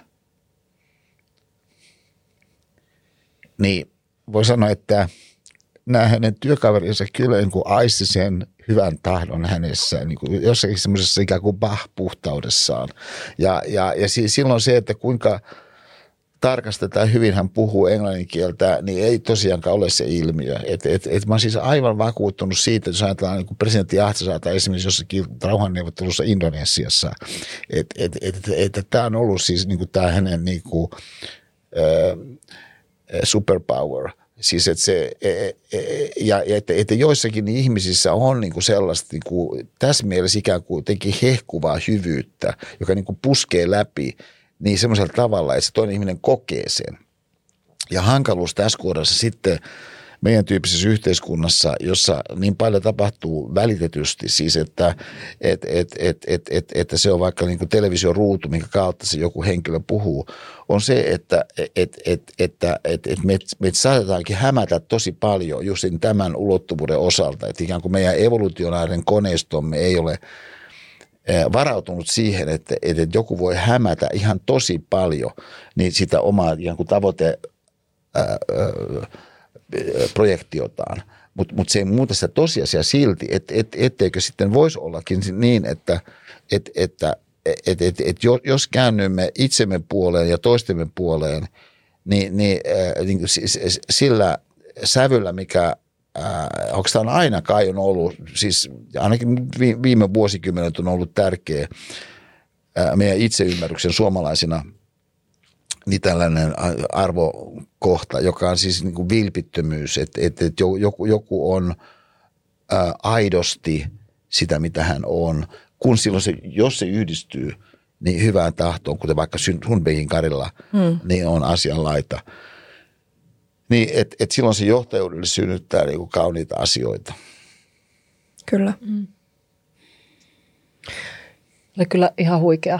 Se on huikea tarina. Se on, se on kertakaikkisen huikea tarina ja mä oikeastaan haluaisin meidän, meitä viedä vielä vähän sinne enemmän alkuun. Vaikea tästä kuivin silmin tästä, tästä kohdasta vähän pitää niin kuin pöllyytelläkin, että päästään, päästään sinne. Puhuttiin, tai Ulla hienosti sanoi siinä alussa, että, että, että kun ähm, me katsotaan asioita, viittasit Esan kirjaan, kun me katsotaan asioita ää, nyt, niin meidän pitäisi oikeastaan pystyä katsomaan, mistä kaikki lähti. Hmm. Ja tietyllä tavalla niin kuin, ehkä me voitaisiin palautella itsemme tähän niin kuin nykyhetkeen ja miettiä sillä, että sitä, että mikä sen nykyhetken merkitys on, kun me katsotaan tulevaisuuteen. Me ei tiedetä, mitä tulevaisuus tuo tullessa ja me voidaan vaikuttaa vain siihen, mikä on nyt ää, ja, ja tehdä sitä kautta tietyllä tavalla rakentaa sitä tulevaisuutta. Ja tähänkin meille liittyy tarina on, joo. vielä ja yksi yhdet yksi terveiset. viimeinen, viimeinen tarina. Ja tämän tarinan on lähettänyt äh, Meiju Sundelin, jonka opin tuntemaan Karin tiimissä, joka on Pafos Konkaria ollut Aulangolla ja monessa mukana. Meiju kirjoittaa, Esa, Olet virtuosimainen kartturi ja mestari luomaan ihmisille sellaisen turvallisen ja rakkaudellisen tilan, jossa on helppo olla auki aukeavuudelle. Olet auttanut ihmisiä pääsemään tuntumallisesti ja kokemuksellisesti kosketuksiin sellaisten ilmiöiden ja tunteiden kanssa, jotka ovat aina olleet olemassa, mutta voivat jokaisessa hetkessä aueta uudella tavalla sopivan ajatuksen innoittaman toiminnan voimalla. Olet innoittanut yksilöitä ja ollut muovaamassa yhteisöjä, olen henkilökohtaisesti päässyt vaikutuspiiriisi yritysmaailmassa ja Pafoksella sekä alumnina Tuta-yhteisössä. Nöyrä kiitos näistä. Huolimatta siitä, mitä näitä innostavuushetkiltä on odottanut, ovat odotukset olleet aina sinua lainataksesi räikeästi alakanttiin. Ja jos mitään odotuksia ei ollutkaan, on jokainen kerta silti ilahduttanut ja yllättänyt positiivisesti. Isoiten olen sinulle kiitollinen kuitenkin siitä työstä, mitä olet tehnyt Otaniemessä opiskelijoiden parissa, pyyteettömästi myös virkavelvollisuuden ulkopuolella. Se on ollut mittaamattoman arvokasta ja tärkeää. Kiitos Esa. Nämä kyllä liikuttaa tosi paljon. Et, et siis, et se, tota, ää, ää, siis, siis yksi ilmiö, joka kyllä ää, ansaitsee huomioita, että ehkä se on just tämä, tämä Belgian Michel niin esimerkki myös, on, on, on, on siis se, että että että kun me toimimme toistemme kanssa, niin, niin kun me kuitenkin usein toimimme suhteessa johonkin tavallaan sellaiseen odotettuun hyötyhorisonttiin. Ja, ja, et, et, ja, ja äh, mutta voisi sanoa, että mik, miksi joku haluaisi ra, rajata – elämänsä hyötyhorisonttiin. Se on niin posketon heti, kun sen sanoo, mm. mutta mm. voi olla niin, että me lausumatta, huomaamatta, itseltämmekin huomaamatta saatamme tehdä niin yllättävän isosti.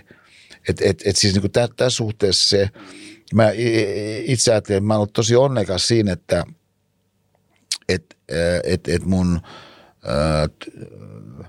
mun, mun työmuodot Otaniemessä Aalto-yliopistossa, aikaisemmin TKKssa, niin, niin on olleet aika paljon siis sen ison luontoympäristön kautta, jossa ikään kuin ei voi kauheasti miettiä ketään yksittäisesti. Ja, ja yhtään näin. Ja sitten taas toisaalta, niin kun, kun ihmiset kohtaa mut siellä, niin ihmiset ei odota, että, että mä ikään kuin kauheasti voisin paneutua johonkin niin kuin yksittäiseen ihmiseen, niin tästä sitten seuraa mun kannalta se, että, että, että, että, että se lyhytkin hetki, niin, niin oikeastaan aina lähtee, mä sanoisin näin jyrkästi, se oikeastaan aina lähtee jotenkin niin kuin ihanasti saman tien käyntiin. Ja, ja joka taas vastaa sitä mun semmoista jotenkin, että näin elämässä kuuluisi olla. Mm. Että et, et, et, et, et, me tiedä, tapaammeko koskaan. Et, et siis, mutta meillä on nyt tämä hetki. Ja, ja, ja, ja siinä mielessä myöskin se, että et, et, et se oma itse osana sitä jotakin tilannetta, niin kaiken sen kompu, semmoisen myöskin niin kuin ää, aineksen ja, ja, ja, ja, ja, ja rikastavuuden osalta – niin että et, et se tulisi laajemmin mukaan siihen tilanteeseen. Että et siis tässä, tässä mun mustaskirjassa, niin se, mulla oli sen, eli tässä toisessa näistä ajatuksissa saadankirjassa jälkimmäisessä, niin kun, kun mä sitä kirjoitin, niin, niin, niin mä, mä jumiudun aika pahasti siinä kevään lopuksi. Ennen kuin mä sitten kesäkuussa, siis siinä vaiheessa, kun se jo olisi pitänyt olla valmis, mutta sitten mä, mä kuitenkin sain sitten, että jos nyt kuitenkin tässä saataisiin vähän aikaa vielä, niin, niin, niin tota, sitten mä keksin semmoisen, että että tämä kuulostaa tavallaan naivilta, mutta näin se kuitenkin mun mielessä ikään kuin soi, että et, et, et mä haluan olla alitajuisempi. Ja sitten sit, sit kun mä jatkoin sitä kirjoittamista tästä näkökulmasta, että mä haluan olla alitajuisempi, siis myöskin tiedostan se, että oikeastaan komparatiivihan ei ole kieliopillista jos suomeksi, jos ei sano suhteessa mihinkään. Mm, Mutta mut, e, enkä mä oikeastaan sano, että mä jotenkin nyt tuo työskentelyssä alitajunnasta käsin, vaan että mä haluan olla alitajuisempi.